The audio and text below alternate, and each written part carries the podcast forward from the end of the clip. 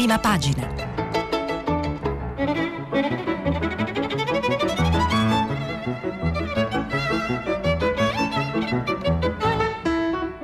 Questa settimana i giornali sono letti e commentati da Mario Secchi, direttore dell'agenzia di stampa A G I. Per intervenire telefonate al numero verde ottocento zero cinquanta trecentotrentatré.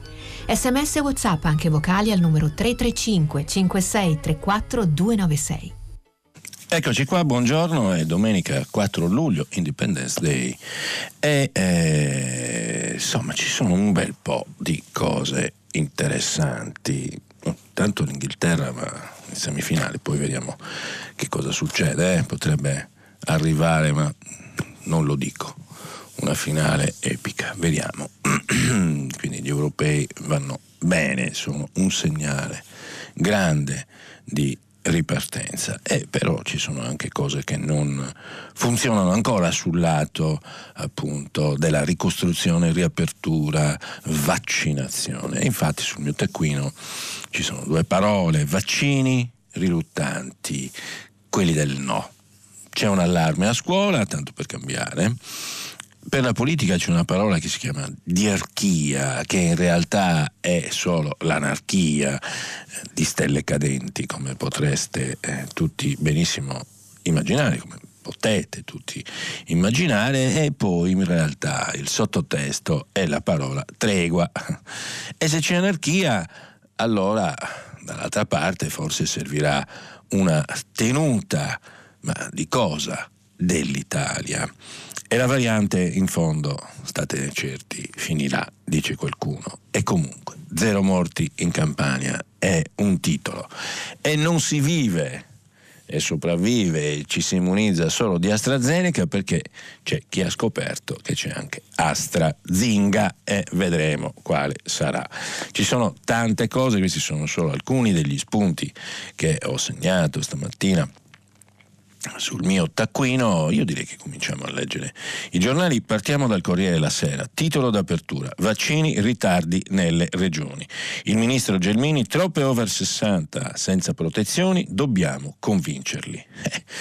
Occhiello: prenotazioni rinviate al centro e al sud, Speranza: i ricoveri calati del novanta per cento in poco più di due mesi. Questo è il punto chiave, meno decessi, poche ospedalizzazioni, le cose vanno bene, poi vedremo, naturalmente solo il tempo ci dirà eh, quanto tutto questo si consolida e così via. Il taglio delle forniture di vaccini spinge le regioni a rivedere i piani e così si accumulano ritardi.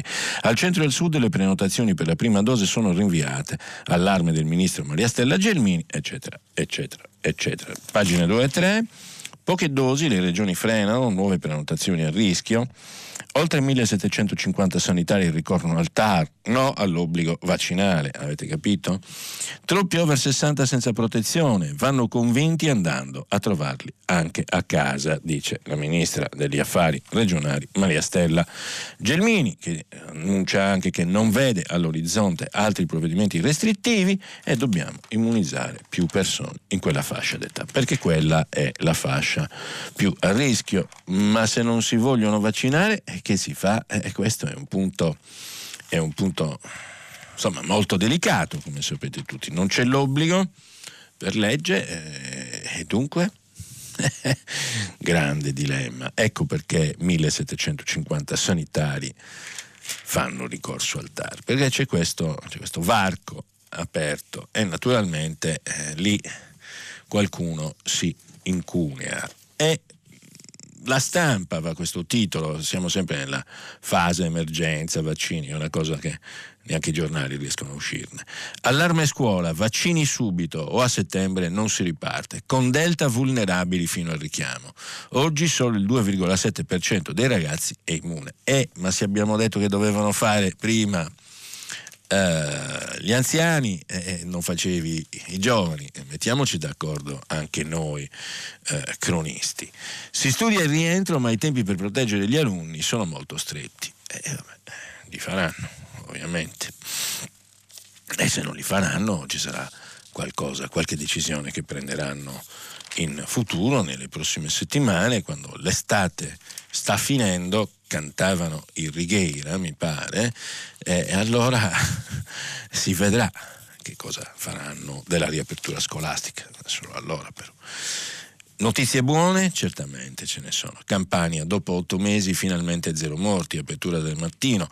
Coronavirus, si ferma la triste conta dei decessi. settemilacinquecentoquattro da inizio pandemia, Green Pass falsi venduti su internet a centotrenta euro, spunta la pista napoletana. E così. È dura. AstraZinga si ribella a Draghi, caos regole sui richiami, questo è il tempo. Il governatore snobba le indicazioni date dal governo sul vaccino sconsigliato agli under sessanta, altro che mix, nel Lazio seconda dose offerta in anticipo a chi confor- conferma il siero anglo-svedese, cosa che ho fatto anche io, perché ho fatto AstraZeneca, voglio continuare a fare AstraZeneca, perché sto molto bene, non ho avuto nessun problema, è un grande vaccino. E dunque ho eh, fatto, ho, ho anticipato, mi è arrivato l'esse emme esse, quindi è tutto confermato. Vi leggo, vi leggo l'incipit del, del pezzo. Caos nel Lazio per la somministrazione della seconda dose di AstraZeneca agli under sessanta, ma nessun caos, c'è un'opzione, questo non, non è proprio così. Ora nella regione solo chi confermerà il richiamo col vaccino anglo-svedese potrà anticipare l'appuntamento e ottenere così prima l'agognato Green Pass per partire in vacanza. Un vero e proprio invito è stato mandato via esse emme esse a migliaia di cittadini con meno di sessanta anni. L'offerta AstraZingaretti ribalta le indicazioni impartite il diciotto giugno scorso dal governo Draghi, che puntava invece in prima battuta all'utilizzo dell'eterologa per le persone sotto i sessanta anni che hanno usato il vaccino di AstraZeneca in prima dose. Vero, ma c'è la possibilità, come ha spiegato benissimo Draghi in correzione al volo di quanto aveva affermato il Ministero della Salute di Roberto Speranza, di optare. Cioè uno può scegliere, come è giusto che sia in un sistema libero, il suo vaccino, visto che chi ha fatto il primo ha fatto AstraZeneca, perché cambiare, può decidere di, di continuare con AstraZeneca oppure fare l'eterologa, che funziona benissimo in alcuni casi, eh, anche meglio quando eh, gli anticorpi sono, sono inferiori, diciamo, alla media. Cioè, ci sono tanti, tanti casi eh, concreti, singoli, eh, quindi non si capisce dove sia il problema in realtà. Quando, quando si fa una cosa liberale in Italia c'è un problema, invece quando si mette il divieto va benissimo tutto. Eh, paese, paese immaturo, d'altronde la storia non mente. Allora, eh, eh, quindi rifiuti, dov'è che il pezzo, volevo vederlo ancora perché volevo leggere, eccolo qua, AstraZeneca per tutti, Zingaretti fa il contrario di quello che ha stabilito Draghi, eccetera eccetera eccetera. Allora arriva ovviamente eh, il suo appuntamento per la seconda somministrazione con vaccino AstraZeneca può essere anticipato se lo desidera fino al cinquantaseiesimo giorno della prima somministrazione, sempre con vaccino AstraZeneca. Per confermare risponda a Vaccino da questo cellulare entrano oltre ventiquattro ore dalla ricezione del presente messaggio. Nel caso di conferma riceverà un esse emme esse con il nuovo appuntamento entro pochi giorni. In caso di non risposta rimarrà valido l'appuntamento in essere. Questo è il messaggio che è arrivato anche a me, a tantissimi altri e così via. No, su come funziona uh, la, l'anticipazione del vaccino della seconda dose di richiamo eh, nella uh, fascia d'età under sessanta. Mm, questo è il, il punto. Quindi chi lo desidera può anticipare la seconda dose secondo le indicazioni ministeriali. Quindi è stata ampliata, diciamo, la possibilità. Quindi questo va, va molto bene. In realtà non è un problema, è una possibilità in più. Mi pare anche giusto. Tra l'altro si dice che bisogna immunizzarsi tutti, no? Cioè, voglio dire, abbiamo letto poco fa, ma lo rileggiamo così: vaccini, ritardi nelle regioni, il ministro Gelmini, troppi over sessanta senza protezioni, ma anche quelli under, che anche noi, diciamo così, vecchietti ma non troppo, siamo un po' a rischio, diciamo. Mm. Questo è, è il punto. Allora c'è AstraZinga che si ribella a Draghi, fa, il tempo fa, fa questo titolo. E questo è certamente uno dei temi importanti, no? Quello della, dell'immunizzazione del paese. Il paese che ha bisogno di che cosa?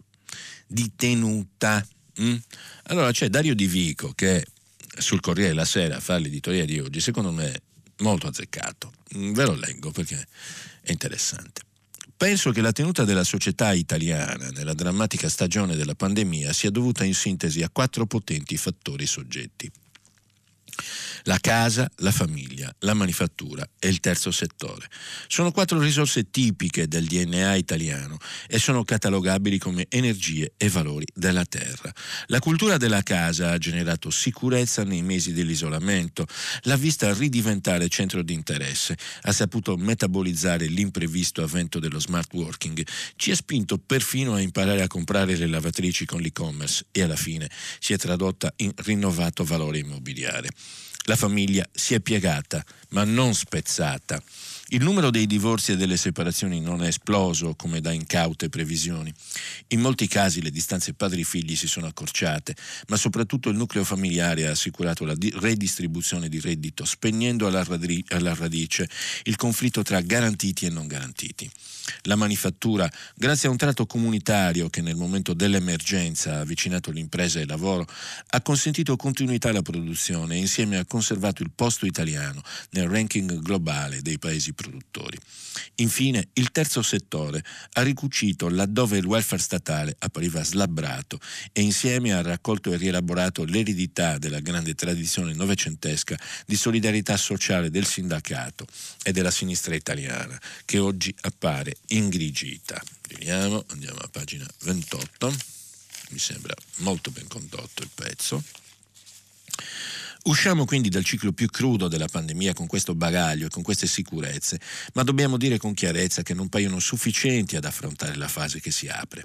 È vero che in virtù della recuperata autostima sommata a una buona campagna vaccinale, alla solidarietà intereuropea, il clima di fiducia di imprese e famiglie, rilevato mensilmente dall'Istat, ha fatto registrare due sorprendenti balzi, ma non è automatico che questo rinnovato sentimento si traduca in comportamenti all'altezza delle sfide che ci aspettano. I consumi, per dirne una, non stanno decollando, è vero, quelli interni non va bene. Abbiamo tutti negli occhi l'affollamento delle strade consegnate all'economia del dehors, ma non ci sono le file davanti ai negozi. Molto dipende dalla stagionalità, dagli armadi italiani tradizionalmente pieni, dai dubbi se comprare o meno un'auto elettrica, dal pieno di elettronica e arredo che abbiamo già fatto sotto lockdown e dunque non ci possiamo attendere fino almeno a settembre straordinari incrementi dei consumi. Speriamo solo che di fronte alle persistenti difficoltà del turismo in entrata e in uscita dal paese, la voglia di vacanze si riversi come lo scorso anno sulle aree interne. In chiave di bilancia commerciale e di rivitalizzazione territoriale avremmo chiuso un'operazione tonda. Certo, non mancano incoraggianti segnali di ripartenza dell'economia dei servizi legati al riprendere della mobilità, ma la tendenza ad accumulare il risparmio sui conti correnti bancari non credo che si stia o possa invertirsi di colpo essi. I soldi sono fermi, come si dice. E poi gli investimenti privati nell'ammodernamento dei nostri stabilimenti devono fare ancora molti passi in avanti, come testimoniato dalla recente indagine Ucimu Confindustria presentata pochi giorni fa. E non ultimo, sono stati sì accesi nei primi cinque mesi dell'anno centottantamila nuovi contratti, ma quasi tutti a termine, come in passato d'altronde, eh? per arrivare all'obiettivo del più cinque per cento del P I L duemilaventuno, che le agenzie indipendenti giudicano alla nostra portata. Il contributo maggiore verrà dal dispiegarsi dei primi effetti del piano di investimenti pubblici. Ci sarebbe bisogno in parallelo di grandi operazioni che qualifichino anche simbolicamente il percorso verso l'economia della conoscenza e che magari portino in Italia la nuova fabbrica di chip che Intel aprirà in Europa, oppure registrino significativi passi in avanti nella volontà di Milano e Bologna di proporsi come città della scienza. E insomma, vi dico, il pezzo continua, ma il registro è questo. Di Vico fa un pezzo per dire che l'Italia alla fine, come scrive, non potrà che scommettere sull'apertura e su una cosa che è indubbia, sulla leadership di Mario Draghi, che ci ha dato, no, un una spinta in attesa eh, in Europa e ha consolidato scusate, e ha consolidato una, una posizione dell'Italia che insomma fino a quel momento proprio no, non esisteva, non, non c'eravamo, e oggi invece eh, insomma Draghi è sulla via di prendere la leadership europea al posto di Angela Merkel. Questa è la realtà dei fatti. Solo che tutto questo è un'occasione che va colta, in parte lo fa Draghi praticamente da solo quasi con i membri del governo, ma poi servono altre cose. Faccio notare per esempio che il recovery plan ha bisogno di quella che si chiama execution sul territorio e quindi della collaborazione delle regioni, ma se voi andate a vedere la classe dirigente delle regioni, mamma mia, cioè, ci sono dei casi che insomma, va bene.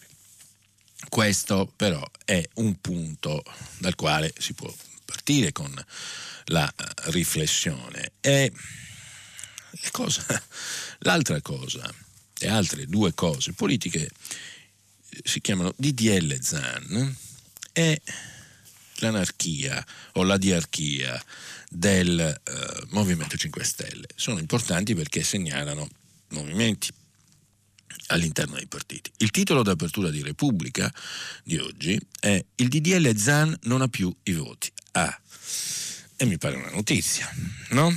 Italia Viva, questo è il sommario, presenta emendamenti alla legge sulla omotransfobia in discussione al Senato.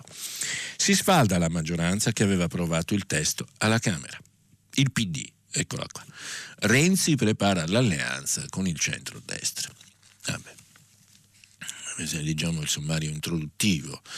Dopo la richiesta di modifiche da parte di Italia Viva, il disegno di legge Zan contro l'omotransfobia si rischia di non avere i numeri per l'approvazione in Senato. Il presidente della Camera Fico: l'auspicio è quello di arrivare presto a un risultato condiviso, ma con tutti. Movimento cinque Stelle si tratta per l'intesa tra Conte e Grillo, e questo è l'altro argomento che tra poco affronteremo. Vediamo ancora il D D L Zan. Allora, ecco qua, senza più. Il D D L Zan senza più maggioranza, pagina sei, i leghisti cantano quasi vittoria.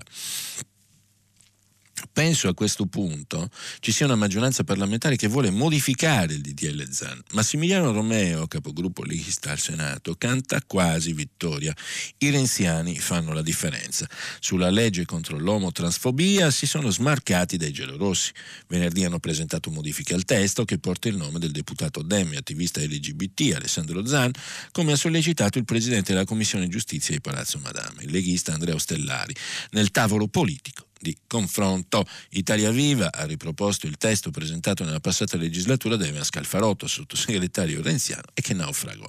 Ma ora sono sicuri che sia la strada giusta, dopo la nota diplomatica di contrarietà del Vaticano che, richie- che chiede riformulazioni sin dall'articolo uno del D D L Zan.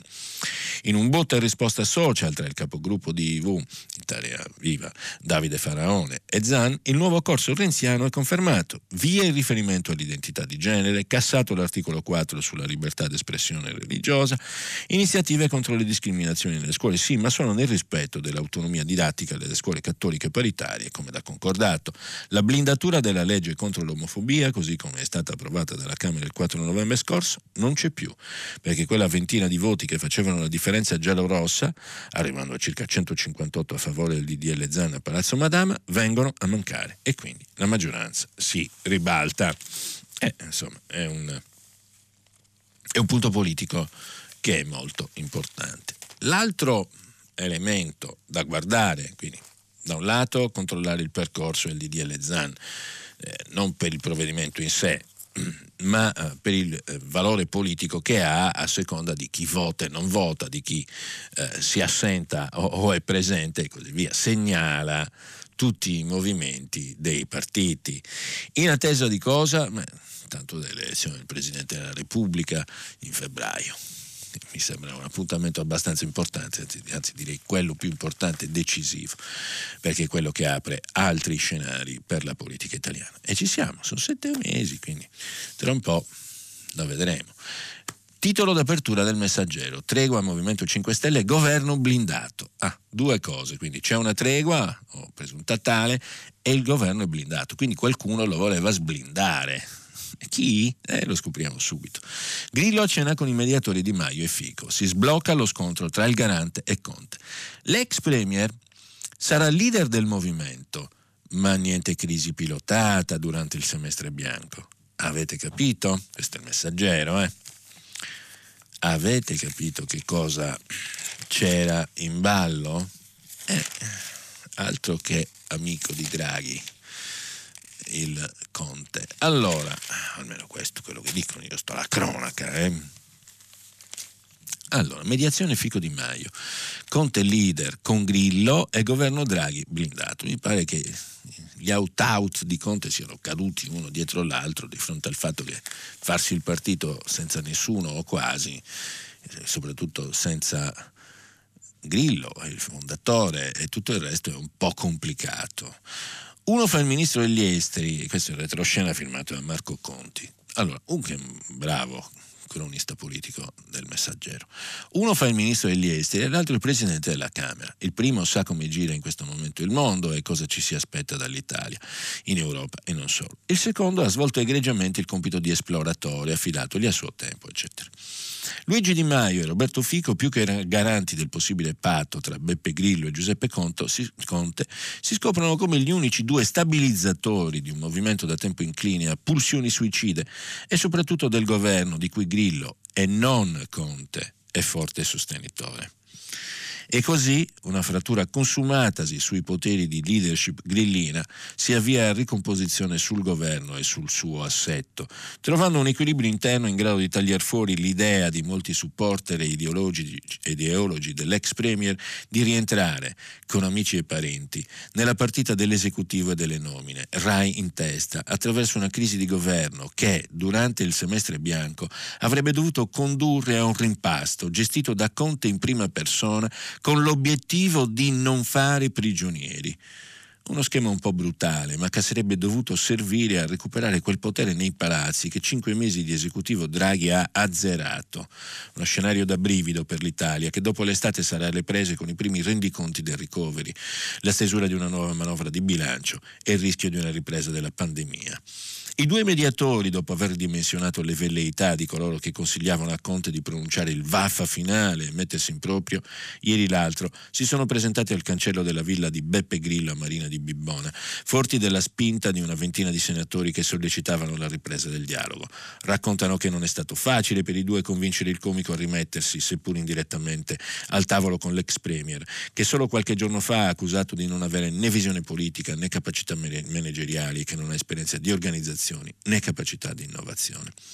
La strada del comitato dei sette saggi, Crimi, Crippa, Licheri, Patuanelli, Beghin, Fico e Di Maio, che dovranno lavorare l'intesa, rassicura Grillo che non verrà estromesso dal ruolo di garante, permette ai cinque Stelle di avere finalmente la guida che voleva, dopo la lunga e disastrosa parentesi del reggente Crimi, ma ridimensiona i pieni poteri che avrebbe voluto l'ex premier per non fare il figurante, consegnandone una parte ai sette saggi e soprattutto agli unici due, Di Maio e Fico, che hanno saputo istruire la trattativa. Al passo indietro di Grillo si aggiunge però quello di Conte. L'ex premier, informato in tempo della mediazione in atto e sulla costituzione di un gruppo di saggi, plaude al tentativo, ma ci tiene a far sapere che vanno tenuti fermi quei principi fondamentali su cui si è già espresso con chiarezza, dicono i suoi. Di chiarezza in questo duello se ne è vista però poca. Nessuno conosce la bozza di statuto, né le mail che Grillo e Conte si sono scambiati. Tutti si è svolto a trattativa privata, con uno stuolo di avvocati e consulenti per parte che molto ricorda la cessione di un'azienda. Fallita la trattativa commerciale per colpa del venditore che ha rovesciato il tavolo o dell'acquirente che voleva spendere poco, si prova ora con la politica. Conte rivendica i punti fondamentali ma non li elenca, così come Grillo che parla di principi e valori da tutelare ma senza entrare nel merito. I saggi partiranno dalla bozza di statuto elaborata da Conte, che dovrà essere curvata per venire incontro a quattro o cinque correzioni che Grillo vuole e sulle quali si è consumata la frattura. Anche se non si conoscono i millesimi che avrà Grillo e quelli di Conte, il condominio è nelle cose. L'ex comico sarà un po' meno elevato e l'ex premier dovrà accontentarsi, dopo aver fallito quel passaggio di testimone che molti davano per scontato dopo la riunione di gennaio all'Hotel Forum con Grillo. Per arrivare alla ratifica serviranno ancora un paio di giorni e, salvo nuovi colpi di scena, Conte ne uscirà avendo pieni poteri sulla linea politica, ma a Grillo spetterà sempre la possibilità di valutare se il movimento è guidato in linea con i principi e i valori della nostra comunità, come ha scritto venerdì sera riferendosi allo statuto. Come vedete, è una partita importante, non è il destino di due persone, eh, cioè di Conte o di Grillo o di un, un gruppo di persone un po' più largo, eh, cioè gli eletti del Movimento cinque Stelle. In ballo c'è il destino del governo Draghi, che in questo momento è l'unico che può assicurare alla barca Italia di galleggiare in uno scenario che è altamente competitivo, perché la riapertura e la ricostruzione non la facciamo solo noi, non siamo soli nell'universo come pensa qualcuno, siamo circondati da nazioni che sono fortemente competitive anche nello stesso ambito dell'Unione Europea. Ognuno poi fa il proprio interesse nazionale, come è giusto che sia. Eh, il Fatto Quotidiano, titolo: Conte no diarchia, i sette mediano per lui con Grillo, primi segnali di pace, riunione Fiume dei saggi, quindi c'è il bollo, il timbro, il sigillo della Real Casa. E poi, e poi c'è chi aspira al Quirinale, perché quella, no, è la partita importante. Titolo d'apertura di Libero: Berlusconi al Colle, ecco tutta la verità, il piano, i numeri, gli alleati. Gli mancano pochi parlamentari per arrivare a quota cinquecentocinque, utile per essere eletto, contatti continui con gli avversari. Silvio, l'impossibile si può fare. E, e vedremo. La partita, la partita è lunga, lunga, vedremo chi avrà i voti. Sempre Berlusconi sul Giornale. L'appello di Berlusconi: basta liti nel centrodestra, il Cavaliere, Salvini e Meloni, la concorrenza è utile se non mina all'unità. Ora la priorità deve essere far passare la riforma fiscale. Eh no, è grande attività. Sul Libero c'è Berlusconi che punta al Colle, sul Giornale c'è l'appello di Berlusconi, basta liti nel centrodestra. Un altro giornale della vicini, diciamo, nell'area, eh, nello spazio politico della destra, è La Verità, e fa: ecco le nuove chat di Palamara, terremoto in procura a Roma, da un cellulare ritrovato emergono altri segreti. Eh, questa sì che è una notizia.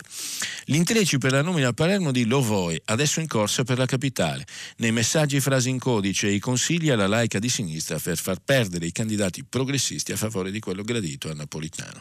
E Amara ammette di aver pilotato il pentimento contro le ex capo dell'E N M, ma guarda un po'. Eh, c'è una notizia, che pezzo di Giacomo Amadori, che è un giudiziarista bravissimo, c'è una notizia che farà tremare i polsi di molte persone. Luca Palamara ha ritrovato il cellulare con cui aveva iniziato la consigliatura al C S M, con in memoria numerose chat inedite che in parte compaiono in alcuni atti di mediazione civile in corso sul Libero Il Sistema. Il telefonino, che i magistrati di Perugia non hanno sequestrato nel duemiladiciannove, custodisce i segreti delle nomine dal duemilaquattordici al duemilasedici. Mamma mia. Le chat sino a oggi conosciute si fermavano all'inizio del duemiladiciassette. Tra le conversazioni più sensibili del nuovo vecchio cellulare ci sono quelle riguardanti la controversa nomina per la procura di Palermo, quella in cui Palamara sosteneva for- formalmente Guido Loforte, ma sottobanco, su indicazione del suo vecchio capo Giuseppe Pignatone, spianò la strada a Franco Lovoi. Nei giorni scorsi, davanti alla Commissione Antimafia, come ha riportato La Verità, Palamara ha ricostruito le logiche che avevano portato all'aborto della candidatura di Loforte, che, aperte virgolette, nell'ambiente era considerato un magistrato sostenitore dell'inchiesta sulla trattativa Stato-mafia, che come noto lambiva, per usare un eufemismo, il Quirinale, e aveva evidenziato, e qui mh, come l'ex procuratore di Roma Giuseppe Pignatone, che nel frattempo aveva allacciato un ottimo rapporto con il presidente Giorgio Napolitano, avesse cambiato cavallo nonostante fosse molto amico di Loforte, e avesse spronato Palamara con queste, perso- con queste parole: si va su Lovoi. Vabbè, qua poi tutto si incasina, perché alla fine è eh, tutta una questione di correnti, amicizie, pressioni, però certo, mamma mia, che roba. La giustizia italiana da questa vicenda esce veramente male, e ci vorrà tempo per ricostruire il, la credibilità necessaria, tra l'altro. E questa è una delle grandi preoccupazioni del presidente Mattarella, ovviamente, che è persona molto equilibrata e sta, gli stanno a cuore gli equilibri costituzionali, e eh, quindi il prestigio di un'istituzione come quella della magistratura. E naturalmente noi sappiamo che la maggior parte dei magistrati sono persone che cercano di fare al meglio il loro lavoro, però quello che abbiamo visto in moltissimi casi, non sto qua a elencarli, ma parecchio e gravi, eh, apre degli squarci di buio, altro che di luce. Mm. E allora abbiamo visto, no? Questo un po' è il quadro, il quadro complessivo, al quale però io devo aggiungere delle cose, perché l'economia di cui abbiamo dato un saggio, no? Nel pezzo di, di Dario Di Vico sul Corriere della Sera, sul tema della tenuta, della stabilità e della capacità di decollare, quindi di eh, agganciare poi il, la ripresa, beh, quella è fondamentale. È il titolo dell'apertura del Sole ventiquattro Ore: auto e alberghi, più aiuti in arrivo, le mosse del governo. È il whatever it takes eh, di Draghi sul piano eh, interno, sul piano del governo, sul sostegno a settori che si traducono in grandi grandi numeri sui posti di lavoro. Occupazione. Le mosse del governo: dote di trecento milioni per l'acquisto di veicoli oppure eh, di veicoli Euro sei oppure elettrici. Per gli hotel, oltre al super bonus all'ottanta per cento, anche il fondo di garanzia. Allo studio tax credit al sessantacinque per cento per gli interventi già effettuati nel triennio. Si tratta di provvedimenti molto importanti. A centropagina del Sole ventiquattro Ore c'è un'intervista significativa a uno dei più grandi protagonisti della finanza mondiale, è il capo di J P Morgan, Jamie Dimon, che dice: è il momento di investire in Italia. È una dichiarazione molto importante, un segnale di fiducia che viene dalla comunità finanziaria internazionale. Noi abbiamo un bisogno disperato di investimenti, che arri- di investimenti diretti che arrivano eh, dall'estero nel nostro paese. Abbiamo bisogno di capitali, i capitali fanno impresa, l'impresa fa lavoro e reddito, altro che. Vediamo un po' sto pezzo. Incentivi auto, dote da trecento milioni, pace fiscale a rate fino a ottobre, sostegni bis, in settimana ok alle modifiche. Per l'acquisto di Euro sei disponibili duecentocinquanta milioni, incentivi utilizzabili anche per l'usato non inquinante. Gli altri cinquanta milioni andranno per le vetture elettriche. Il settore dell'auto sono decine, decine, decine, decine di migliaia di posti di lavoro in Italia. Con trecento milioni di finanziamento tornano fino al trentuno dicembre gli incentivi per l'acquisto di veicoli Euro sei elettrici. Per il via libera definitivo occorre attendere ancora quarantotto ore, ossia quando la Commissione Bilancio della Camera voterà gli emendamenti a decreto sostegni bis, concordati e riformulati tra maggioranza e governo. Tra maggioranza e governo, ricordo, no? stanno, stanno negoziando, come è giusto. Normale. Si tratta di circa una cinquantina di interventi mirati e finalizzati a sostenere i settori che maggiormente hanno risentito della crisi economica innescata dal Covid diciannove. Il settore dell'automotive, dell'automotive è tra questi e da tempo sollecita un intervento mirato per rimettere in moto le compravendite di veicoli meno inquinanti ed ecologici. Sul piatto, salvo cambiamenti dell'ultima ora, ci sarebbero dunque trecento milioni. Di questi almeno duecentocinquanta saranno indirizzati a incentivare fino al trentuno dicembre prossimo l'acquisto di veicoli Euro sei, con una novità rispetto alle passate edizioni delle rottamazioni auto fortemente sostenute dalla Lega: la possibilità di utilizzare i nuovi incentivi statali anche per l'acquisto di veicoli usati, purché non inquinanti. Eh sì, perché c'è un mercato enorme che è quello dell'usato. I restanti cinquanta milioni chiesti e ottenuti dal Movimento cinque Stelle andranno invece a sostenere il mercato delle auto elettriche, che ancora sconta però i costi elevati delle autovetture, i quali finiscono per rendere l'incentivo poco incisivo e, non, e la non completa copertura infrastrutturale per i rifornimenti. Eh sì, perché il green poi si fa presto a dire green, ma se il green se lo possono permettere solo i ricchi, eh, allora tanto vale fare il green.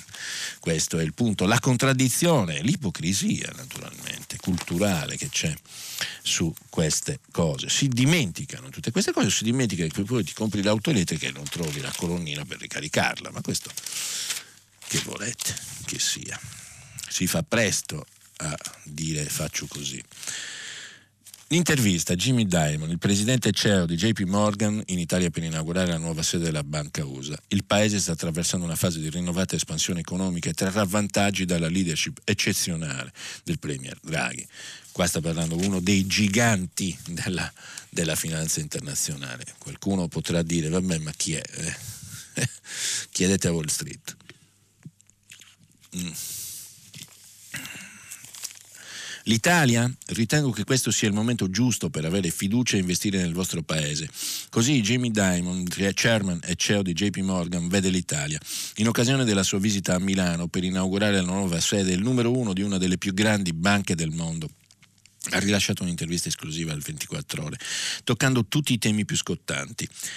Domanda: quanto è importante l'Italia per J P Morgan? Lei è venuto dagli Stati Uniti per l'inaugurazione della nuova sede a Milano. È la conferma del vostro impegno qui? Quando stabiliamo la nostra presenza in un paese, ci impegniamo sempre in un'ottica di lungo termine. Siamo in Italia da più di cento anni e ad oggi contiamo oltre centottanta risorse con una copertura complessiva del tessuto economico e finanziario del paese, dai clienti corporate agli istituzionali ai privati. Sicuramente l'Italia è un paese che è stata, sta attraversando una fase di rinnovata espansione economica, avrà una buona crescita quest'anno e trarrà ulteriori vantaggi dalla eccezionale leadership del primo ministro Mario Draghi, figura che gode di un forte apprezzamento sia in Italia che nel panorama europeo e internazionale. Ha grandi compic- capacità e competenze e sta mettendo in atto importanti riforme, con un'attenzione particolare all'innovazione. Ritengo che questo sia il momento giusto per avere fiducia e investire nel vostro paese. L'Italia trarrà inoltre ulteriore beneficio dal Recovery Fund che, se utilizzato in modo efficiente, contribuirà ad accelerare la crescita economica. Il percorso di riforme messo in atto da Draghi può ulteriormente accelerare questa crescita rendendola più duratura. Quello che parla è il mercato, questo è il, è il punto, e il mercato apprezza queste cose e se le apprezza per l'Italia ci sono solo benefici naturalmente. Domanda di Isabella Buffacchi, ancora a Daimo.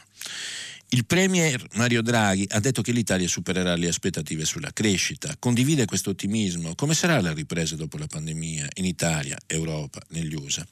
Negli Stati Uniti la crescita economica è solida, lo stimolo fiscale e monetario messo in atto è enorme e c'è forte ottimismo dal momento che stiamo uscendo dalla pandemia. Penso che il governo statunitense abbia fatto la cosa giusta stabilizzando l'economia durante la pandemia. Ora le persone stanno tornando negli uffici, hanno accumulato risparmi, i loro attivi sono aumentati e hanno meno debito. Vedete come tutto torna, no? Ricordate le cose che ha scritto Dario Di Vico sul suo pezzo, la comunicazione del risparmio, la necessità di, di innescare diciamo, un ciclo di spesa privata e così via. E Dimon, il C E O di J P Morgan, dice: in generale le aziende sono in buone condizioni e hanno ampia disponibilità di capitali. Quello che ho appena detto sugli Stati Uniti vale anche per l'Europa. In termini di ripresa l'Europa potrebbe essere circa sei mesi in ritardo rispetto agli Stati Uniti, ma la traiettoria della sua crescita è altrettanto solida e ritengo che potrà proseguire almeno fino al duemilaventitré. Queste sono considerazioni molto importanti di cui tenere, tenere conto quando si valutano lo scenario e soprattutto quando chi fa impresa.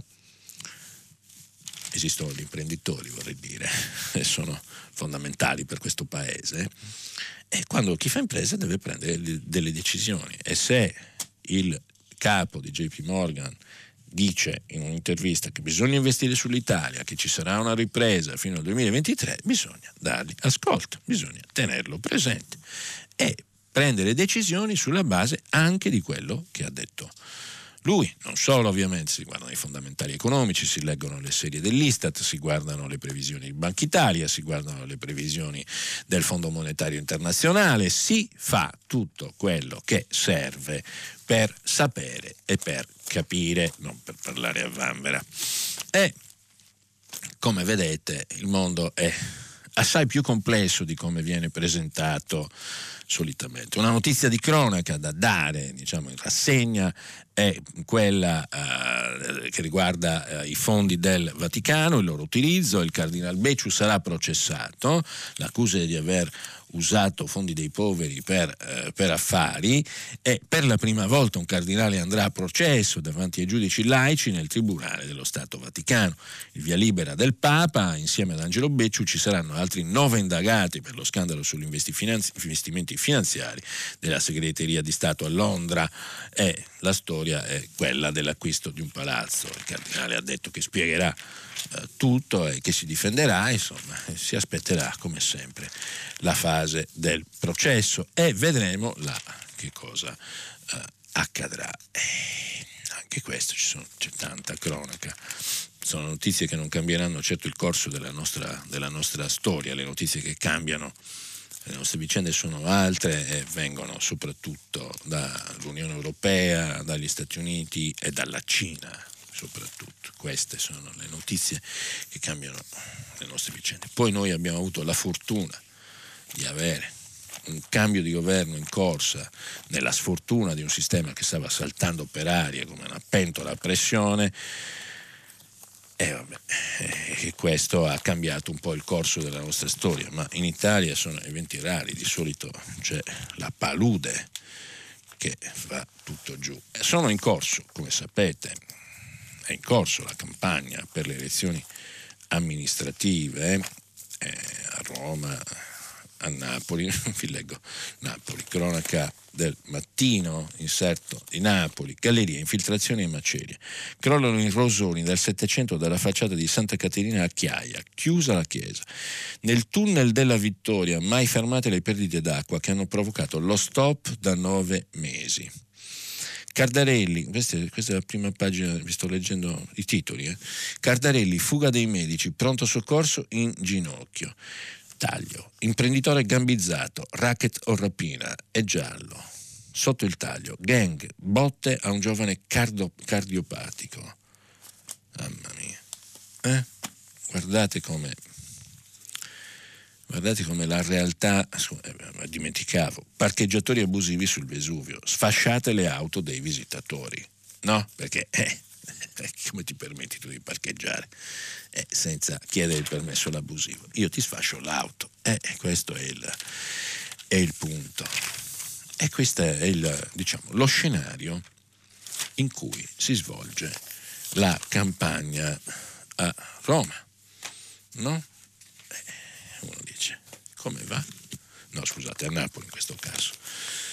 L'inserto di Roma del Corriere della Sera apre su, vabbè, fa un titolo un po' turistico, no? Argentario, tornano gli stranieri, perché comunque quello è un pezzo anche che riguarda, interessa molto molto i romani. Ieri c'è stata l'invasione dei tifosi inglesi dell'Inghilterra e dell'Ucraina, è andato tutto, tutto benissimo, c'erano tantissimi controlli, eh?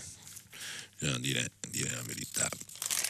E anche a Roma, insomma, come sapete tutti, c'è il grandissimo tema della spazzatura che non viene raccolta, eh, accuse incrociate tra la regione Lazio eh, e il comune, insomma è un disastro, chissà chi vincerà. C'era una cosa sul Giornale, perché la Virginia Raggi ha intitolato una via dove c'era la casa di Fantozzi, mi pare, che era abbastanza una cosa curiosa e divertente, ma tra un po', anzi devo proprio chiudere, sono le otto, se riesco la recupero dopo che è una cosa divertente. Sono le otto e dieci secondi, io chiudo la rassegna stampa e ci sentiamo tra poco per il filo diretto con tutti voi. Vai! Mario Secchi, direttore dell'agenzia di stampa Agi, ha terminato la lettura dei giornali di oggi. Per intervenire chiamate il numero verde ottocento zero cinquanta trecentotrentatré. Sms e WhatsApp anche vocali al numero tre tre cinque cinque sei tre quattro due nove sei. Si apre adesso il filo diretto di Prima Pagina. Per intervenire e porre domande a Mario Secchi, direttore dell'agenzia di stampa Agi, chiamate il numero verde ottocento zero cinquanta trecentotrentatré. Sms e WhatsApp anche vocali al numero tre tre cinque cinque sei tre quattro due nove sei. La trasmissione si può ascoltare, riascoltare e scaricare in podcast sul sito di Radio tre e sull'applicazione Rai Play Radio. Pronto? Pronto Secchi, buongiorno, Stefano sì. Elena da Rovereto, un piacere di sentirla. Buongiorno. Allora, io vorrei intervenire su un fatto che lei ha citato ieri, ma però lo riprende anche oggi con la cronaca di giornata.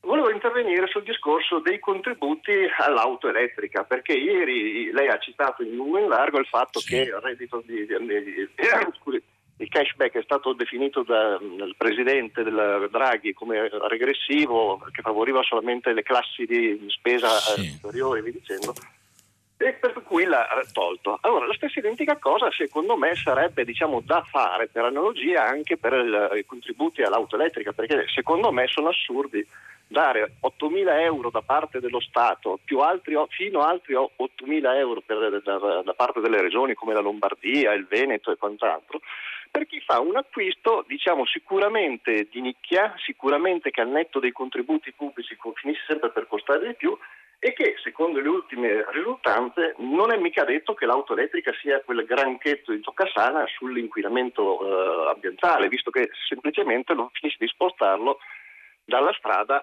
al dove si produce la batteria e dove si produce sì. soprattutto l'energia elettrica.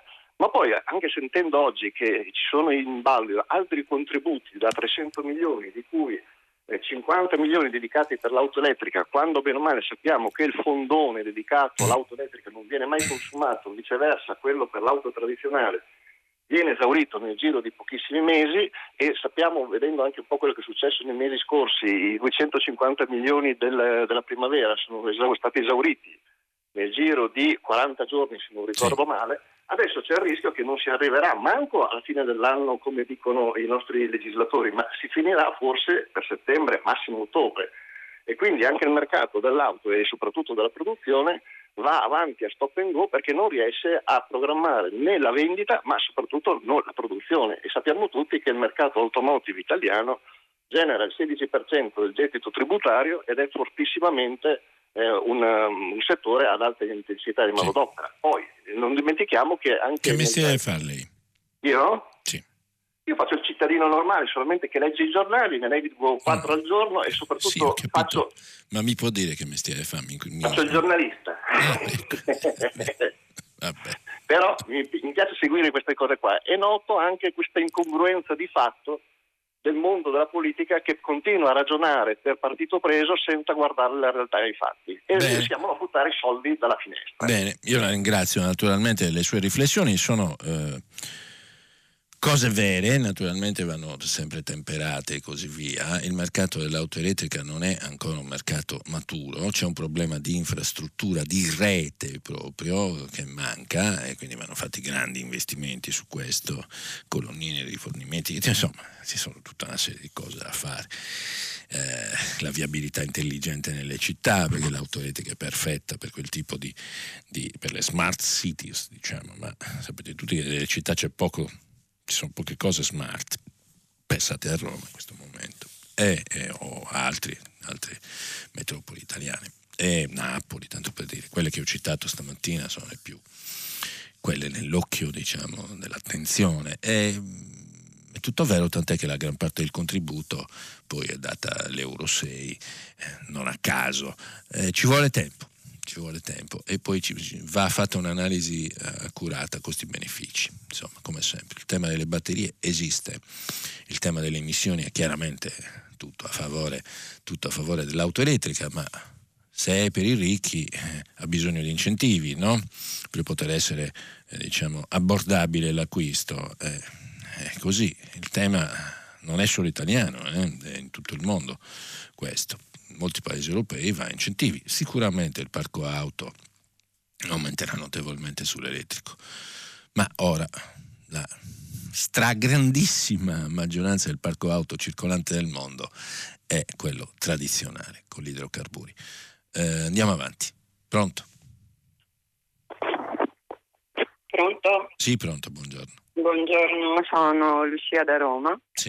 E, um, volevo farle una semplice domanda, ma senza alcuna polemica, semplicemente sì. perché da quello che ho sentito in questi giorni eh, mi è venuto il dubbio. Allora, la domanda molto semplice è: lei ha letto il D D L Zan e si è documentato su come nasce e come... Eh, arriva il testo approvato poi alla Camera? E seguiamo i lavori parlamentari tutti i giorni, signora. Eh, uh-huh. Scusi, quindi eh, non, non capisco qual è il problema. Ma perché, ehm, guardi, l'ultima cosa che ha detto, mi pare proprio ieri, eh, ieri o l'altro ieri, riguardo al D D L, era contestato da... Eh, non mi ricordo se ha usato il termine molte femministe o qualcosa del genere. Leggevo un articolo, signora. Ah, faccio sì. la rassegna stampa. Okay. La informo che faccio la rassegna stampa. Sì, sì, sì. Ecco, quindi... Lo so. Allora, eh, allora se lo sa... Il giornalista che che leggeva non era documentato. E eh, allora si, rivol- si rivolga a lui, non lo so, io leggo i giornali. Le sto sottoponendo delle questioni, lei può accettarle o meno. Eh, ho capito, ma... I derivano da quello che ho sentito in questi giorni. Sì, e io le sto dicendo, leggo i giornali. Sì, sì, ok. Allora il giornalista che ha scritto questa cosa sì. non è informato perché eh, mh, va a vedere come si sono evolute le cose, chi contesta il D D L scoprirà che sono una piccola eh, minoranza di eh, persone. Beh, a me non mi pare però il Parlamento, scusi, eh, io adesso non voglio contestare lei, però sempre per l'onore della cronaca, io le leggo Repubblica, che non mi pare un pericoloso giornale di destra, che oggi fa questo titolo d'apertura, il D D L Zan non ha più i voti, e, e, cioè, e poi uno può dire quel che vuole, questo è Repubblica. Eh. Il discorso su altro. No, non sto spostando, le sto dicendo che non ha più i voti in Parlamento, lo scrive Repubblica, sempre i giornali. Guardi, io... guardi, guardi. Allora, mm-hmm. io stavo tentando di dirle, dato che lei ha detto, ho letto un articolo, sì. le stavo tentando di dire hm, perché mm. quell'articolo, eh, o oh, perché il giornalista che ha scritto quell'articolo ha detto un'inesattezza. Sì, ma non ha ancora, mi scusi, non ha ancora precisato qual è l'inesattezza. Se lei mi dice qual è l'inesattezza, io capisco di cosa stiamo parlando. Lei ne sta parlando addosso, quindi non ha sentito. Vabbè. Le ho detto che, la, um, che se lei va a documentarsi... Chi ma su cosa? Qual è l'oggetto? Mi perdoni, se lei Stavo mi... parlando delle contestazioni al D D L. Eh, ma quali? Mi ho interrotto dicendo che è criticato da molte femministe. Eh. Era una cosa banale e semplicissima. Lei ha iniziato a parlarmi addosso nel suo stile. Ma... Dopodiché mi viene un risposta. Va bene, ok, andiamo avanti, prendiamo un'altra telefonata, perché se non c'è il soggetto e l'oggetto io non posso intavolare una, un, un dialogo con le persone. Pronto? Sì, pronto. Buongiorno. Buongiorno. Mi chiamo Roberto. Buongiorno Roberto. E telefono da, dalla provincia di Padova. Sì. Dunque, guardi, io l'ho seguito questa settimana sì. prima pagina e ho notato il suo equilibrismo nel non prendere mai posizioni su argomenti importanti, però mi è rimasta una curiosità... Mi accusano una... del contrario, veramente, però va bene. una, una ascolta... da, eh. Il mondo è vario. Eh, appunto, vero. Allora, eh, io le faccio una domanda sì. adesso abbastanza precisa. Sì. Eh, Lei ha letto eh, la rassegna stampa e sì. i giornali di destra eh, stanno spingendo per uh, un'ipotesi di Berlusconi al Quirinale. Beh, lo dice Cosa... lui, fanno la cronaca. No, sì, lo dice lui, lei ha letto eh, la cronaca. Ecco, certo. non mica... eh. Però a me è rimasta la curiosità. Lei, caro Secchi, cosa sì. ne pensa? Lei pensa che sia una ipotesi uh, plausibile? Eh, il, a parte diciamo i numeri e eh, quello che ha risposto giustamente alla precedente telefonata, lei cosa ne pensa? Io penso Io, che se me, il Parlamento me... lo vota, il Parlamento ah. è sovrano, molto semplice. Ah, beh, ecco, eh. questo qui è il modo, è il modo eh, noi eh, volevamo... è la democrazia. Ma io volevo anche avere la sua eh, opinione. Se, se vuole la perché... mia opinione gliela do subito, eh. scusi. Però eh, ci eh. sono due cose, ci sono, c'è la cronaca e ci sono le opinioni. Mi segui? Certo, e ci certo. sono i fatti che sono eh, separati dagli io opinioni. Ho chiesto la sua allora, opinione. i fatti sono, i fatti sono che se il Parlamento vota Berlusconi Presidente della Repubblica, votasse mm-hmm. Berlusconi Presidente della Repubblica, il Parlamento è sovrano, punto. Ma, Poi la mia opinione, banale. la eh, mia forse... opinione è che io mi piacerebbe tanto vedere un Presidente della Repubblica giovane, nuovo, espressione di un accordo largo in Parlamento tra destra e sinistra, perché il Presidente della Repubblica è il custode della Costituzione. Va bene? Questa è la mia opinione. Quindi, diciamo, e quindi, traduzione, di l'ipotesi di Berlusconi secondo me non è plausibile, nel senso, o, me, o meglio, o meglio, io preferirei un candidato giovane. Mi segue? È contento? Oh. Contento, sono contento. Bene. Salve, grazie, è contento. Oh signor. Pronto? Sì, pronto, buongiorno. buongiorno. Il suo equilibrismo penso che adesso dovrebbe essere diciamo così, superato, perché ho visto che ha risposto brillantemente. Eh sì, io non siamo, so. dalla Cala- siamo dalla Calabria. Ma si confonde Città. L'equilibrio con l'equilibrismo. Cioè, cioè, a me sì, gli estremisti che... non mi piacciono, punto. No, ma non voleva, la eh. mia è una battuta semplicemente eh. per... Non mi piacciono gli estremisti, sono... sono, eh, beh, beh, sono giusto, dal... eh, il ma manicheismo noi... è un problema, il manicheismo è vero, porta è vero, a non ragionare. Perché tu vedi l'altro sempre come il nemico. Io non ho nemici di nessun esatto. tipo. Il Io ho interlocutori.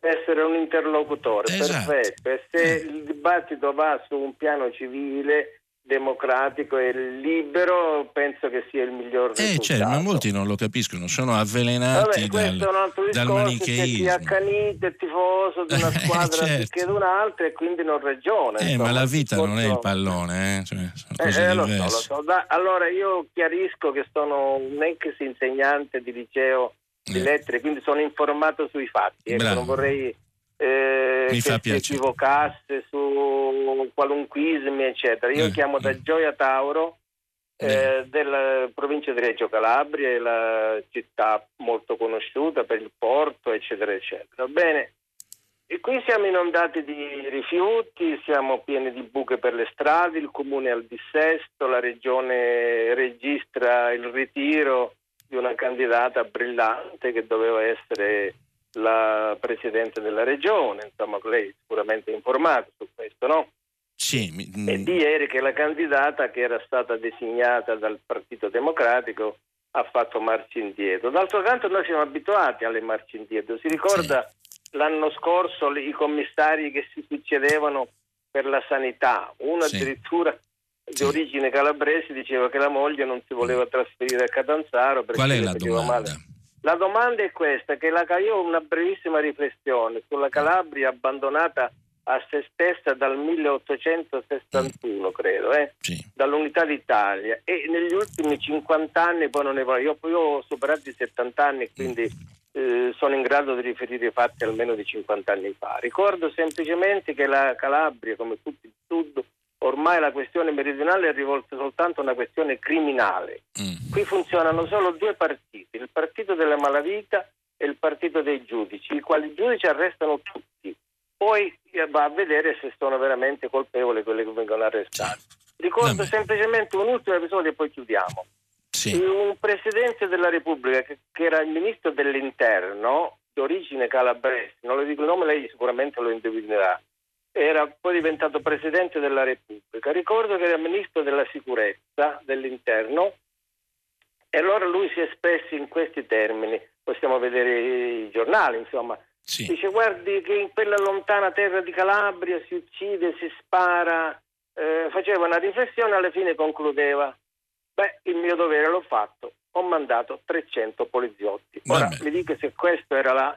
La, non la, mi ha fatto, la, la domanda non c'è, ma non fa niente. La domanda, finisco, finisco e basta. Eh, sì, allora, finire, però, un ultimo, un'ultima considerazione, una battuta di un grande calabrese. No, mi deve fare la domanda. Si chiamano Corrado Alvaro. Eh, Corrado sì. Alvaro diceva che il più grande, la più grande disperazione per un popolo è pensare che vivere onestamente sia inutile. La ringrazio molto. Io ringrazio lei, naturalmente non ha fatto la domanda. Eh, ha fatto tutte le sue considerazioni, eh, va benissimo. Eh, andiamo avanti. Pronto? Pronto? Sì, pronto. Eh, sono Pino da Roma, Pino, ma sono di origine siciliana sì. e quindi come lei sono un isolano. Un isolano. Ai, ai, ai. Mi fa molto piacere parlare con lei, poterle fare questa domanda perché la stimo parecchio. E il problema, la domanda è questo: il co- come investire Recovery Fund con i I, i, i soliti grandi lavori. Mm. Abbiamo avuto il MOSE, abbiamo avuto la TAP, abbiamo avuto l'I V A e poi c'è l'I L V A di Taranto e poi c'è la solita questione meridionale, cioè come si fa a salvare il meridione in un'Europa che va avanti, in un'economia che galoppa, in Cina eccetera. Veramente la Sicilia ha bisogno del ponte per risolvere tutti i suoi problemi. Io viaggio ogni mese fra Roma e Milazzo. E allora per, per passare allo stretto ci vogliono un quarto d'ora, per arrivare a Roma ce ne vogliono undici col treno so. e ancor più con, con, eh, con, con, con, con, i mezzi, con i mezzi. E allora quello che bisogna potenziare, Messina non ha un aeroporto, io per, per venire a Roma con l'aereo dovrei andare a Palermo oppure dovrei andare a Catania. eh, per andare alle Isole Eolie ci vuole più tempo che per andare a New York. E, e, e questa, eh, mio fratello è il più grande produttore di piante esotiche. La Sicilia produce piante esotiche come avocado, mango, eccetera. Sono prodotti che devono essere collocati al più presto eh, nei luoghi di vendita e quindi hanno bisogno di un trasporto rapido. Perché sì. non incentivare le autostrade del mare? Eh, e quindi abbiamo dei porti, tanti porti, perché non, non collegarli con Genova, con Civitavecchia? Va bene, ho capito, ho capito, lei, la ringrazio lei, va bene. Eh, sono considerazioni che ci stanno naturalmente. Io non so se il ponte è davvero utile. Eh, ho sentito eh, tutti questi anni di, di professione persone a favore, persone contro. Certamente sarebbe una grande opera di ingegneria, non ci sono dubbi, ma le opere non si fanno perché sono belle o perché eh, esprimono, diciamo, il talento di un paese solo e soltanto. Le opere si fanno per il bene pubblico, perché costano, perché insomma vanno poi pianificate nel corso del tempo, no? Bisogna vedere qual è l'evoluzione dei mercati, dei trasporti e così via. Io questo non Non ho trovato una direzione eh, univoca, e quindi bisogna rifletterci, studiare. Pronto? Pronto? Sì, buongiorno. Buongiorno, sono Maria Teresa, buongiorno. Siamo da Livorno. Bene. E riporto la sua attenzione sul D D L Zan. Sì. Eh, in particolare ieri avevo seguito la sua rassegna stampa sì. e aveva parlato, aveva letto Eh, sì. quasi tutto, credo, l'articolo di Ricolfi sì. mi pare sul Messaggero. Sì, è un articolo problematico, diciamo, no? Sì, sì, era molto interessante proprio sì, perché molto. esponeva in maniera piuttosto razionale, insomma, reale sì. le posizioni. Ne, ne elencava tre di tipo più che altro politico parlamentare sì. rispetto a questo D D L Zan molto controverso. Ora io le chiedo la sua opinione anche sul fatto se secondo lei non esista a livello proprio, diciamo, popolare, una quarto, un quarto tipo di opposizione eh. a questo D D L Zan, un po' rappresentato dal mondo associazionista, sì. ma non solo cattolico o no, certo. anche bigotto, come viene spesso definito. Sì, confessionale, no? Molto co- eh, eh. Forse solo quello, ho eh. letto ieri un tweet di Zan che dice Vabbè. attenzione, i neofascisti ci attaccheranno durante Vabbè, la manifestazione. Sì. No, e quindi le chiedo, Eh, se non, non sia lecita una posizione che non vuole assolutamente una legislazione di questo tipo, perché non ce n'è bisogno. In teoria ci sono i sostenitori, sono tutelate. Sì. Eh, allora ci sono, c'è questa, questa scuola di pensiero naturalmente, no? Ci sono i sostenitori che dicono ma c'è già la legge Mancino, che bisogno c'è? Però lei sa benissimo, se segue questi, questi fatti, mi pare di sì, che noi stiamo importando eh, di fatto un fenomeno che viene dall'America, cioè la eh, tutela continua delle minoranze, alle quali vengono esatto. aggiunte altre minoranze e poi altre minoranze. È un fenomeno politico che riguarda il, la composizione sociodemografica americana e naturalmente i progetti politici che si fanno su questo eh, spettro demografico. Faccio l'esempio, cioè l'amministrazione Obama, così come l'amministrazione Biden e così come fanno i repubblicani dall'altra parte con altri tipi di, di settori della popolazione americana, costruisce in pila no, tutta una serie di proposte, minoranza per minoranza, che servono a soddisfare le varie fasce elettorali.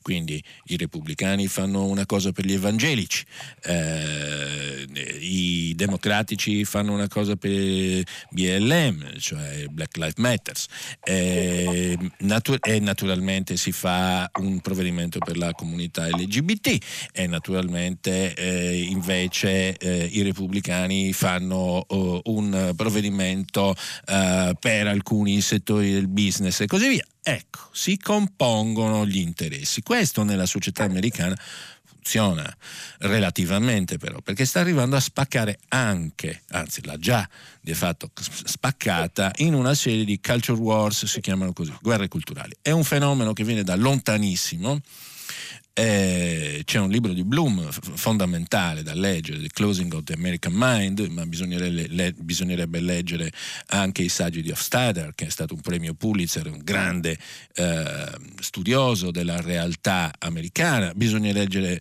i pezzi e i saggi e i libri eh, sul costume, eh, il sesso, l'ero, eh, la società del consumo di eh, Camille Paglia. Bisognerebbe eh, leggere mh, i saggi dei sociologi della scuola eh, americana. Eh, bisognerebbe leggere, ma il dibattito è fatto purtroppo da gente che non legge. La ringrazio per il suo contributo. Buongiorno. Buongiorno. Grazie, buongiorno. Pronto? Pronto? Eccoci, buongiorno. Pronto, buongiorno, signor dottor Secchi. Sì. Niente, io sono Sandro da Grosseto, chiamo per me e per la mia famiglia, perché noi sì. siamo tra quegli investitori che sono stati un po' traditi da, dalla mala gestione del risparmio in questo paese. Mm. Volevo chiedere se lei, a proposito di questa fiducia che manca e tutta questa mole di, di risparmio sui conti correnti, cosa ne pensa? Con questo nuovo governo miglioreranno le cose o rimarrà tutto come, come era prima?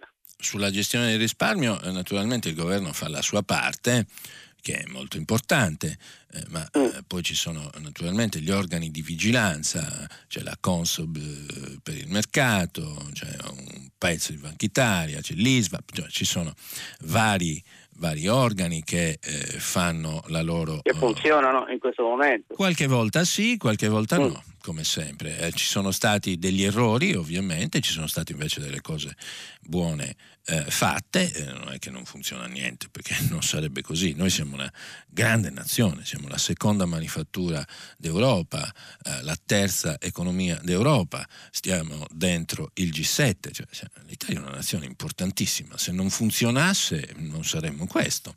Ovviamente abbiamo anche dei grandi problemi che conosciamo, ma guardi, dal punto di vista finanziario noi abbiamo avuto eh, certamente dei problemi, eh, parlo de, de, di ban- bancari, eh, ma inferiori a quelli di altri paesi. E sa perché? Perché la nostra finanza era un po' più arretrata rispetto uh, ad altri paesi, cioè c'erano strumenti finanziari minori. Noi abbiamo avuto un grandissimo problema col debito pubblico, che era sottoposto a pressione perché era nelle, nella pancia delle banche nel duemilaotto, quando scoppiò, duemilasette duemilaotto, quando cominciarono a fallire le prime eh, banchette, banchette, banchette in America sono tutte grandi, ma insomma le prime banche in America, con la crisi del subprime, lo scoppio della bolla immobiliare, la crisi... anche l'Islanda era più o meno beh sì, l'Islanda come l'Italia. È, sì, l'Islanda però era un paese di pescatori trasformato in finanziaria. Nulla che è passata da, eh sì, da una gestione c'è. quasi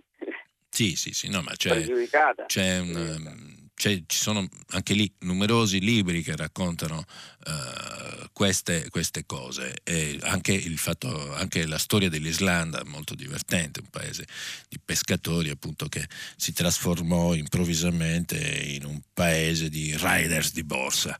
Naturalmente andò tutto a quel paese, come suol dirsi, quando la borsa crollò, perché la borsa può crollare, ricordiamoci, ha sempre alti e bassi, però alla fine in una certa maniera Wall Street ha sempre ragione. Eh, andiamo avanti. Pronto? Pronto? Sì, buongiorno. Eh, buongiorno direttore, è molto piacere di sentirla, il suo accento sardo, la sua sfringatezza sì. che me la fanno amare. E, e mi dispiace che sia finita la settimana. Insomma. Eh, è faticosa, eh, perché qua... Eh, lo Adesso so, spiego sentito. un po' cosa significa fare la rassegna stampa per uno che fa anche il direttore dell'agenzia.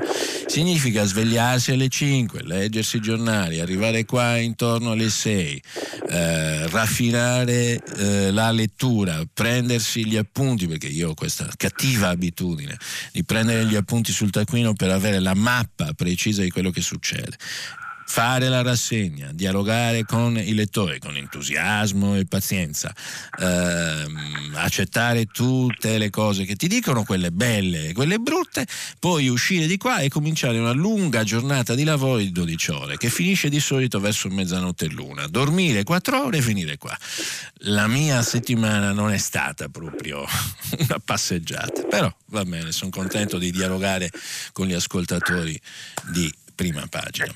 Eh, io credo che noi siamo contenti di sentirla, insomma. Allora, come va? Che cosa mi racconta? Eh, senta, io tanto ho un problemino, per cui le chiedo di poter parlare con un po' più di lentezza. Ho un problema di ho un problemino un po' al mondo, insomma, di quelli. Mm, va bene, però lei que- col polmone c'ha, c'ha il problemino. Io sono contento che lei parli anche con un po' di lentezza, ma col cervello poi sì. Faccia sintesi di quello che vuol dire, dai. Sì, guardi, io avrei eh, tra, eh, parlo eh, la, la telefono per delle notizie che non ho sentito, cioè mm. avrei voluto sentire del, avrei voluto sentire notizie come eh, il governo Draghi si rifiuta di aderire a un europeo eh, a un, un europeo di calcio con, con gli spettatori, quindi avrei voluto mm. sentire per esempio questa notizia. E poi avevo voluto sentire che il governo Draghi eh, eh, mette in atto una, una tassa per coloro che non si vogliono vaccinare. Okay, perché no, i Novax contro i Novax, una, una bella tassa. Okay, e io però queste notizie non gliele posso dare perché non sono nei giornali, ecco, e molto, faccio no? la rassegna stampa. Però vorrei, vorrei, vorrei sentire un suo commento su queste due notizie che non va ci bene, sono state. Va bene, la ringrazio per il suo contributo, è stato anche alla fine un stringato, dai.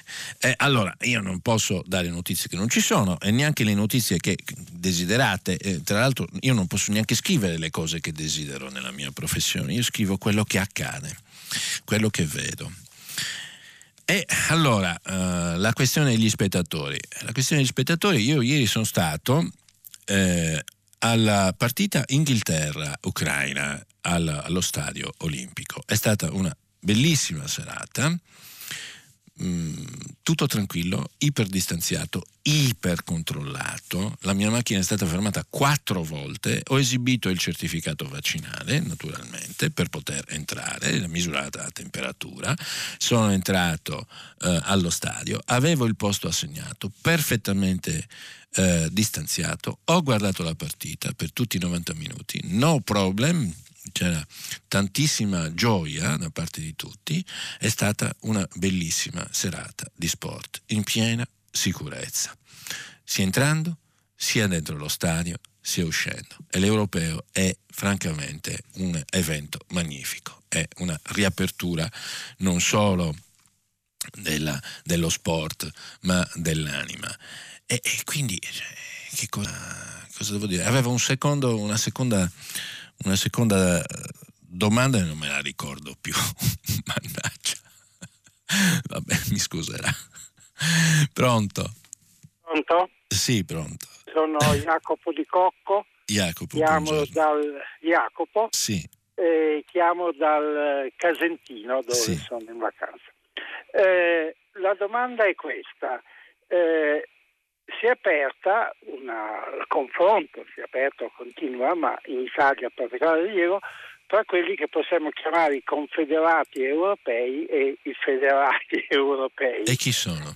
Eh, i confederati sono Meloni e eh. Draghi, Orban, sì, sì. Orban Draghi, mentre i federati sono Draghi, e, eccetera, eh, Meloni, Macron e quant'altro.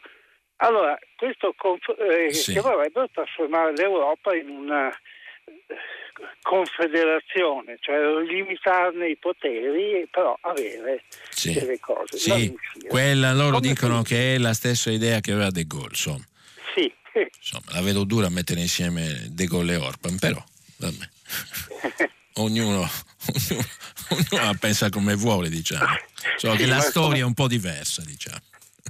Oh, e quindi la sua conclusione qual è? Eh, la mia conclusione è che eh, in Italia abbiamo un problema di rapporti politici. Tra in chi? Europa. Ah, con l'Europa. Eh, tra, ah, però non esempio, mi pare.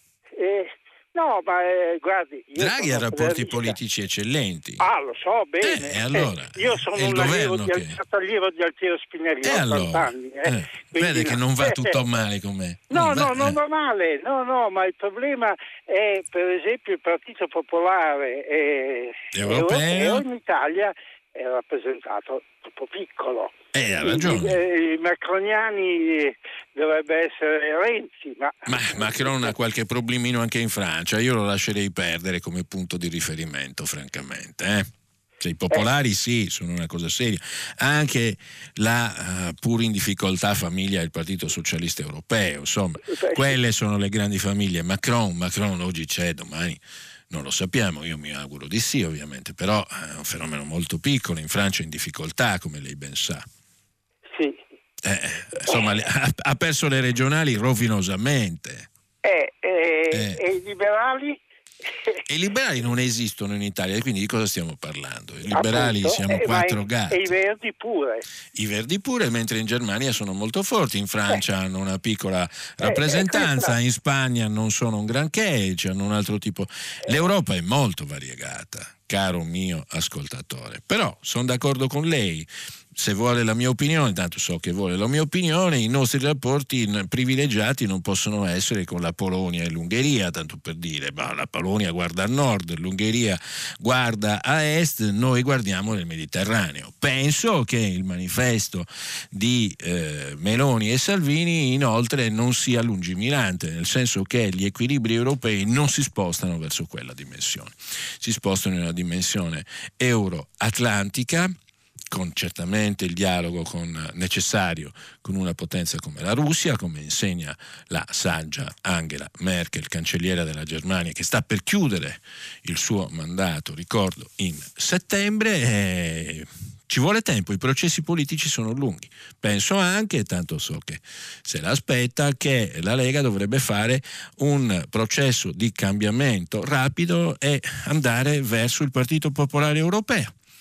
Eh, ma queste cose però eh, sono le mie opinioni, e le mie opinioni eh, poi contano fino a un certo punto, cioè si scontrano o qualche volta si sposano con la realtà dei fatti, e la realtà dei fatti dice che per ora Matteo Salvini e Giorgia Meloni hanno grande consenso, sono sondaggi quindi poi bisogna vedere nei voti, però hanno un grande consenso e la loro direzione di marcia in Europa per ora non è quella che io auspico, punto.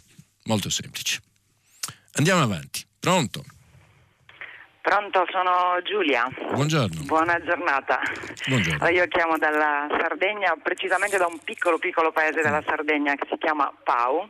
Eh, la ah, mia Pau. più che... Più che una domanda, voleva essere una, um, un po' una, un momento di riflessione condivisa molto breve, ma io vi sì. ascolto quasi tutte le mattine quando vado al Bene. lavoro e percorro i novanta chilometri che mi separano sì. fino al mio luogo di lavoro. Eh, ieri ho avuto occasione di, di sentire sfumare l'intervento di un radioascoltatore su un tema che... che ci sta anche come museo molto a cuore, che sono le carceri. Sì, ovviamente certo. I fatti di cronaca hanno richiamato e riportato questo tema sì. e anche le, le disfunzionalità carcerarie sì. che mi sono ric- frequenti. Mi ricorda il suo nome, signora? Io sono Giulia, Giulia, Giulia Balzano. Giulia Balzano.